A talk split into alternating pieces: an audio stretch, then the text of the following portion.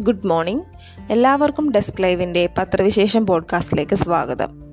ഇന്ന് പത്രങ്ങളിലൊക്കെ തന്നെയുള്ള പ്രധാന വാർത്തകൾ ഏതൊക്കെയാണെന്ന് നമുക്ക് വേഗത്തിൽ തന്നെ ഒന്ന് നോക്കാം. എല്ലാ പത്രങ്ങളും നോക്കുകയാണെങ്കിൽ തൃക്കാക്കരയിൽ ഉപതെരഞ്ഞെടുപ്പുമായി ബന്ധപ്പെട്ട വാർത്തയാണ് പ്രധാന വാർത്തയായി നൽകിയിരിക്കുന്നത്. നമുക്ക് വാർത്തയുടെ വിശദവിവരങ്ങളിലേക്ക് കടക്കാം.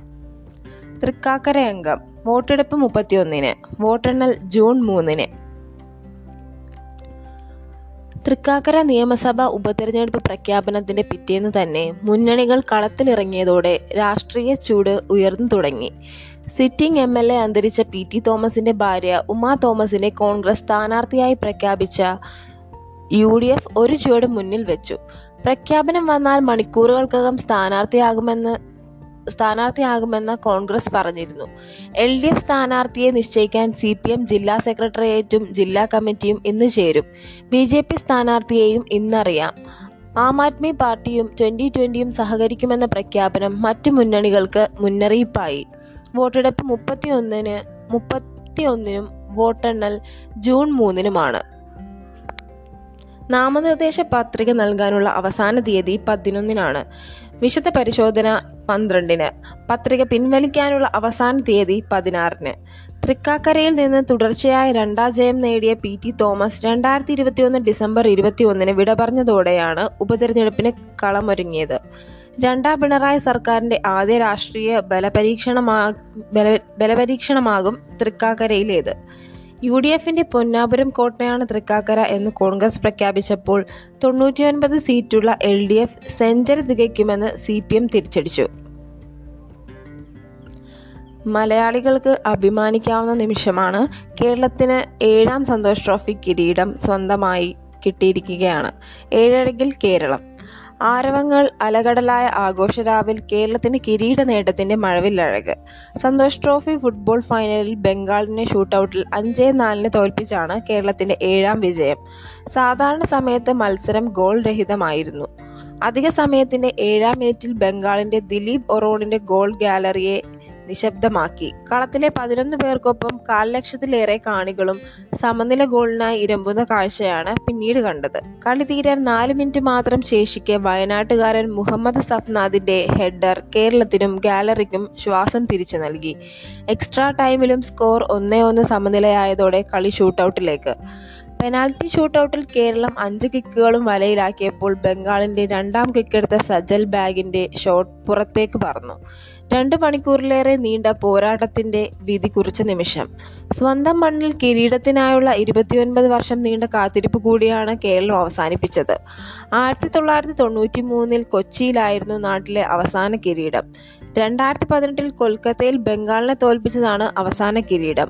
അന്നും തിരക്കഥയ്ക്ക് മാറ്റമില്ലായിരുന്നു. എതിരാളികൾ ബംഗാൾ ജയം ടൈ ബ്രേക്കറിൽ കേരളം വേദിയൊരുക്കിയ ടൂർണമെന്റുകളിൽ കൊച്ചിക്ക് പുറത്ത് ആതിഥേയരുടെ ആദ്യ ജയം ഫുട്ബോളിന് ആഴത്തിൽ വേരുകളുള്ള മലബാറിൽ നിന്നായി എന്നതും കേരള ഫുട്ബോളിന് അഭിമാനമായി. മൂന്ന് പേർക്ക് ഷിഗല്ല ഷവർമയിൽ നിന്ന് ഭക്ഷ്യവിഷബാധയേറ്റവർക്കാണ് രോഗം. ചെറുവത്തൂർ ചെറുവത്തൂരിൽ പ്ലസ് വൺ വിദ്യാർത്ഥിനിയുടെ മരണത്തിനിടയാക്കിയ ഭക്ഷ്യവി ഭക്ഷ്യവിഷബാധയ്ക്ക് കാരണം ഷിഗല്ല ബാക്ടീരിയയാണെന്ന് സ്ഥിരീകരിച്ചു. കാഞ്ഞങ്ങാട് ജില്ലാ ആശുപത്രിയിൽ ചികിത്സ തേടിയ പത്ത് വിദ്യാർത്ഥികളുടെ സാമ്പിൾ പരിശോധിച്ചതിൽ അഞ്ചു പേരുടെ ഫലം അറിവായി. മൂന്ന് പേർക്ക് ഷിഗല്ല സ്ഥിരീകരിച്ചു. അഞ്ചു പേരുടെ ഫലം വരാനുണ്ട്. ചികിത്സയിലുള്ള അൻപത്തിയേഴ് പേർ സുഖം പ്രാപിച്ചു വരുന്നു ഷവർമ വിൽപ്പന നടത്തിയ ചെറുവത്തൂർ ഐഡിയൽ കൂൾ ബാർ തൊഴിലാളികളായ മാംഗ്ലൂരു സ്വദേശി മുള്ളോളി അനക്സ് ഗാർ നേപ്പാൾ സ്വദേശി സന്ദേശ് റായ് ഭീമനടി സ്വദേശിയും പടന്നയിൽ താമസക്കാരനുമായ manager team Ahmed T Ahmed എന്നിവർ അറസ്റ്റിലായി. തിങ്കളാഴ്ച അറസ്റ്റിലായ അനക്സ് ഗാർനെയും സന്ദേശ് റായിയെയും കാഞ്ഞങ്ങാട് ഒന്നാം ക്ലാസ് ജുഡീഷ്യൽ മജിസ്ട്രേറ്റ് റിമാൻഡ് ചെയ്തു. അഹമ്മദിനെ ചൊവ്വാഴ്ചയാണ് അറസ്റ്റ് ചെയ്തത്. ഉടമ ചന്തേരയിലെ ചിലാവളപ്പിൽ കുഞ്ഞഹമ്മദ് ദുബായിലാണ്. ഇയാളെ ഉടൻ നാട്ടിലെത്തിക്കും. നാലുപേർക്കെതിരെയും ജാമ്യമില്ലാ വകുപ്പിനാണ് കേസെടുത്തത്. ഞായറാഴ്ചയാണ് Karivellur government higher secondary school plus one വിദ്യാർത്ഥിനി ദേവനന്ദ ഭക്ഷ്യവിഷബാധയേറ്റ് മരിച്ചത്. വെള്ളിയാഴ്ചയാണ് ദേവനന്ദയും കൂട്ടുകാരികളും ഷവർമ കഴിച്ചത്. ഇന്ന് വൈദ്യുതി നിയന്ത്രണത്തിന് സാധ്യതയില്ല. സംസ്ഥാനത്ത് ഇന്ന് വൈകുന്നേരം നൂറ്റി അൻപത് ഇരുന്നൂറ് മെഗാവാട്ട് വൈദ്യുതിയുടെ കമ്മി പ്രതീക്ഷിക്കുന്നുണ്ടെങ്കിലും കാര്യമായ നിയന്ത്രണം വേണ്ടിവരില്ല. ഇന്നലെ അവധി ദിവസമായിരുന്നതിനാൽ നിയന്ത്രണമില്ലായിരുന്നു. ഇന്നലെ പവർ എക്സ്ചേഞ്ചിൽ നിന്നും നൂറ്റി അൻപത് മെഗാവാട്ട് വാങ്ങിയത് കൂടി ചേർത്ത് നാലായിരത്തി ഒരുന്നൂറ് മെഗാവാട്ട് ലഭ്യമായതിനാൽ നിയന്ത്രണം പൂർണമായും ഒഴിവാക്കി. ഇന്നും എക്സ്ചേഞ്ചിൽ നിന്ന് നൂറ്റി അൻപത് മെഗാവാട്ട് ലഭ്യമാണ്. പുറമെ നൂറ് പുറമെ നൂറ് മെഗാവാട്ട് കൂടി പ്രതീക്ഷിക്കുന്നു. ഇന്ന് വൈകുന്നേരം ഉപയോഗം നാലായിരത്തി നാനൂറ് മെഗാവാട്ട് ആകുമെന്നാണ് പ്രതീക്ഷ. നാലായിരത്തി ഇരുന്നൂറ് മെഗാവാട്ടിൽ കൂടുതൽ കൈവശമുണ്ട്. ഇന്നലെ ചെറിയ പെരുന്നാളായിരുന്നു. എല്ലാവരും അവനവന്റെതായ രീതിയിൽ സന്തോഷപൂർവം പെരുന്നാൾ ആശ്വസിച്ചു ആഘോഷിച്ചു എന്ന് വിശ്വസിക്കുന്നു. വ്രതാനുഷ്ഠാനത്തിന്റെ പുണ്യവുമായി പെരുന്നാൾ നമസ്കാരത്തിന് ഒട്ടേറെ വിശ്വാസികൾ. വ്രതശുദ്ധിയുടെ പുണ്യം ചൊരിഞ്ഞ മുപ്പത് ദിനരാത്രങ്ങൾക്ക് സമാപനം കുറിച്ച് വിശ്വാസികൾ ചെറിയ പെരുന്നാൾ ആഘോഷിച്ചു. വിവിധ മുസ്ലിം ദേവാലയങ്ങളിലും ഈദ് ഗാഹുകളിലും നടത്തിയ പ്രത്യേക പ്രാർത്ഥനയിലും പെരുന്നാൾ നമസ്കാരത്തിലും ഒട്ടേറെ വിശ്വാസികൾ പങ്കെടുത്തു. പാളയം മുസ്ലിം ജമാവത്ത് കമ്മിറ്റി ചന്ദ്രശേഖരൻ നായർ സ്റ്റേഡിയത്തിൽ നടന്ന ഈദ് ഗാഹിന് ഇമാം വി പി സുഹൈബ് മൗലവി നേതൃത്വം നൽകി. ജാതിമത വ്യത്യാസങ്ങളില്ലാത്ത ഊഷ്മളമായ സൗഹൃദ ബന്ധങ്ങൾ നിലനിർത്തണമെന്നും വർഗീയ പരാമർശങ്ങളെ തള്ളിക്കളയണമെന്നും പെരുന്നാൾ ദിന സന്ദേശത്തിൽ അദ്ദേഹം പറഞ്ഞു. സമൂഹത്തിൽ സൗഹൃദം തിരിച്ചു കൊണ്ടുവരാൻ ഈ ദിനത്തെ പ്രയോജനപ്പെടുത്തണം. റവദാനിൽ നിന്ന് നേടിയെടുത്ത ക്ഷമയും സഹനവും ജീവിതത്തിലുടനീളം ഉൾക്കൊള്ളാൻ വിശ്വാസികൾ മുന്നോട്ട് വരണമെന്നും ഇമാം പറഞ്ഞു. ചന്ദ്രശേഖരൻ നായർ ച- ചന്ദ്രശേഖരൻ നായർ സ്റ്റേഡിയത്തിൽ ഈദ് നമസ്കാരത്തിനും തുടർന്നുള്ള സന്ദേശം ശ്രവിക്കാനും ഗവർണർ ആരിഫ് ആരിഫ് മുഹമ്മദ് ഖാൻ അടക്കമുള്ള ഉൾപ്പെടെയുള്ള പ്രമുഖർ ഇവിടെ പെരുന്നാൾ നമസ്കാരത്തിൽ പങ്കെടുത്തു. പെരുന്നാൾ സന്ദേശവും നൽകിയാണ് ഗവർണർ മടങ്ങിയത്. മണക്കാട് വലിയ പള്ളി മണക്കാട് സെൻട്രൽ ജുമാ മസ്ജിദ് വള്ളക്കടവ് മുസ്ലിം ജമാഅത്ത് പേട്ട ശാസ്തമംഗലം അട്ടക്കുളങ്ങര ചാല തമ്പാനൂർ വഴുതക്കാട് കരിമന കല്ലാട്ടുമുക്ക് പാച്ചല്ലൂർ പേരൂർക്കട മെഡിക്കൽ കോളേജ് പൂന്തുര പുത്തൻപള്ളി കേശവദാസപുരം ശ്രീകാര്യം വട്ടിയൂർക്കാവ് ഭീമാപ്പള്ളി തുടങ്ങിയിടങ്ങളിലും ചെറിയ പെരുന്നാളിന്റെ ഭാഗമായി പ്രത്യേക പ്രാർത്ഥനകൾ നടത്തി. മോദിയുടെ യൂറോപ്പ് സന്ദർശനം ജർമ്മനിയുമായി ഒൻപത് കരാർ. സുപ്രധാന വിവരങ്ങൾ കൈമാറാൻ സ്ഥിരം സംവിധാനം ഏർപ്പെടുത്തുന്നതുൾപ്പെടെ ഒൻപത് കരാറുകളിൽ ഇന്ത്യയും ജർമ്മനിയും ഒപ്പുവെച്ചു. ത്രിദിന യൂറോപ്പ് പര്യടനത്തിന്റെ ഭാഗമായി ജർമ്മനിയിലെത്തിയ ഇന്ത്യൻ പ്രധാനമന്ത്രി നരേന്ദ്രമോദിയും ജർമ്മൻ ചാൻസലർ ലൊഫ് ഷോൾസുമാണ് കരാറിൽ ഒപ്പുവെച്ചത്. തുടർന്ന് ഡെൻമാർക്കിലെത്തിയ മോദി പ്രധാനമന്ത്രി മെറ്റെ ഫെഡറിക്സനുമായി ചർച്ച നടത്തി. പാരമ്പര്യേതര ഊർജ മേഖലയിൽ സഹകരണം ശക്തിപ്പെടുത്താനും ഇന്ത്യയിലെ നിക്ഷേപങ്ങൾ വർദ്ധിപ്പിക്കാനും ചർച്ചകളിൽ തീരുമാനമായി. രഹസ്യ വിവരങ്ങൾ ചോരാതെ വിദേശ മന്ത്രാലയങ്ങൾ വഴി എൻക്രിപ്റ്റഡ് ആയി കൈമാറാനുള്ള സംവിധാനം നടപ്പിലാക്കുന്നത് സംബന്ധിച്ച കരാറിൽ ഇന്ത്യൻ വിദേശകാര്യമന്ത്രി എസ് ജയശങ്കറും ജർമ്മൻ വിദേശമന്ത്രി അൻലേന ബാർബോക്കും ഒപ്പിട്ടു. റഷ്യയുടെ യുക്രൈൻ ആക്രമണം സംബന്ധിച്ച് ഇരു രാജ്യങ്ങൾക്കും വ്യത്യസ്ത അഭിപ്രായം നിലനിൽക്കുമ്പോൾ തന്നെ യുക്രൈനിൽ സമാധാനം പുനഃസ്ഥാപിക്കണമെന്ന് മോദിയും ഷോൾസും സംയുക്ത പ്രസ്താവനയിൽ ആവശ്യപ്പെട്ടു. യുക്രൈനിൽ റഷ്യ നടത്തുന്ന ആക്രമണത്തെ ഡെൻമാർക്ക് പ്രധാനമന്ത്രി അപലപിച്ചപ്പോൾ അവിടുത്തെ സാധാരണ പൗരന്മാരുടെ ജീവിതത്തെക്കുറിച്ച് പ്രധാനമന്ത്രി നരേന്ദ്രമോദി ആശങ്ക പ്രകടിപ്പിച്ചു. അതേസമയം അന്തർവാഹിനി പദ്ധതിയിൽ നിന്നും ഫ്രഞ്ച് കമ്പനി പിന്മാറി. ഇന്ത്യയുമായി അന്തർവാഹിനി നിർമ്മാണത്തിൽ സഹകരിക്കാനാവില്ലെന്ന് ഫ്രഞ്ച് കമ്പനിയായ നേവൽ ഗ്രൂപ്പ് അറിയിച്ചു. അന്തർവാഹിനിയിൽ ഉപയോഗിക്കുന്ന എയർ ഇൻഡിപെൻഡന്റ് പ്രൊപ്പൻഷനുമായി ബന്ധപ്പെട്ട് ഇന്ത്യ മുന്നോട്ട് വെച്ച നിബന്ധനകൾ പാലിക്കാൻ കഴിയാത്തതിനാലാണ് പിന്മാറുന്നതെന്ന് കമ്പനി അറിയിച്ചു. പ്രധാനമന്ത്രി നരേന്ദ്രമോദി ഇന്ന് ഫ്രാൻസ് സന്ദർശിക്കാനിരിക്കെയാണ് ഫ്രഞ്ച് കമ്പനിയുടെ പിന്മാറ്റം.